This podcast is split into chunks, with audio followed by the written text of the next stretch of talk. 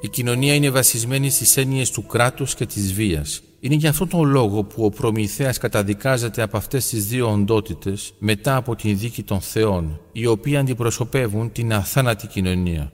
Εάν επιπλέον το κράτος θεωρείται ως το μονοπόλιο της βίας, καταλαβαίνουμε πόσο φυσιολογικό είναι για την κοινωνία να γίνει ένα απορριταρχικό καθεστώς. Ο στόχος της κοινωνίας είναι να αποδεικνύει τη σταθερότητα του κράτους.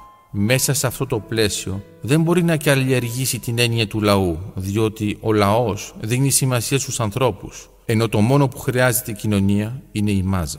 Διότι η σταθεροποίηση του κράτους επιτυγχάνεται με τον χειρισμό της μάζας μέσω του κοινωνικού συστήματος. Το κράτος αντιπροσωπεύει την απόλυτη υλοποίηση της κοινωνίας. Μπορεί λοιπόν να στηριχτεί σε αυτό και να επιβάλλει το δόγμα της, αναδεικνύοντας το κράτος Μέσω της γεωγραφικής της οντότητας, η κοινωνία εκμεταλλεύεται την υπεροχή της στον χώρο.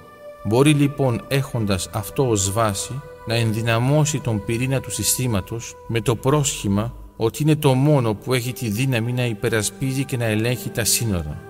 Έτσι η απόλυτη υλοποίηση επιτρέπει όχι μόνο την εδραίωση μιας επίσημης οντότητας, αλλά επίσης την ενίσχυση του αίτητου χαρακτήρα της διότι το να επιτίθεσαι εναντίον μιας επίσημης οντότητας σημαίνει την εκ νέου αμφισβήτηση του κράτους και της γεωγραφίας του.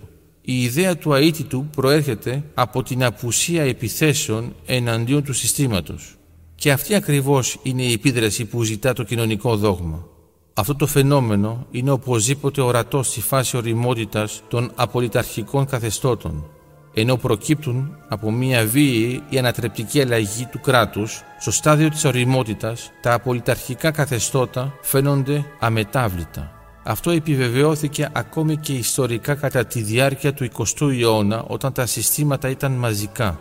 Φαίνεται λοιπόν ότι έχουμε ένα φαινόμενο κρίσιμης μάζας βάσει της οποίας κάθε κοινωνία μετατρέπεται αναγκαστικά σε απολυταρχικό καθεστώς. Μόνο τι γίνεται με τους ανθρώπους σε αυτή την αναρρίχηση εξουσίας. Είναι ακριβώς αυτοί που με την αντίστασή τους και με τη θυσία τους θα αμφισβητήσουν τον άτρωτο χαρακτήρα του συστήματος. Η συνείδησή τους να ανήκουν στην ανθρωπότητα και η σχέση τους με τον χρόνο τους επιτρέπει να αγωνίζονται εναντίον αυτής της επίσημης οντότητας που αποτελεί το υπόβαθρο του απολυταρχικού καθεστώτος, δηλαδή της κοινωνίας. Είναι μόνο χάρη σε αυτούς που το απολυταρχικό καθεστώς μπορεί να καταρρεύσει αποτελούν τα σπέρματα της ανθρωπότητας και του χρόνου.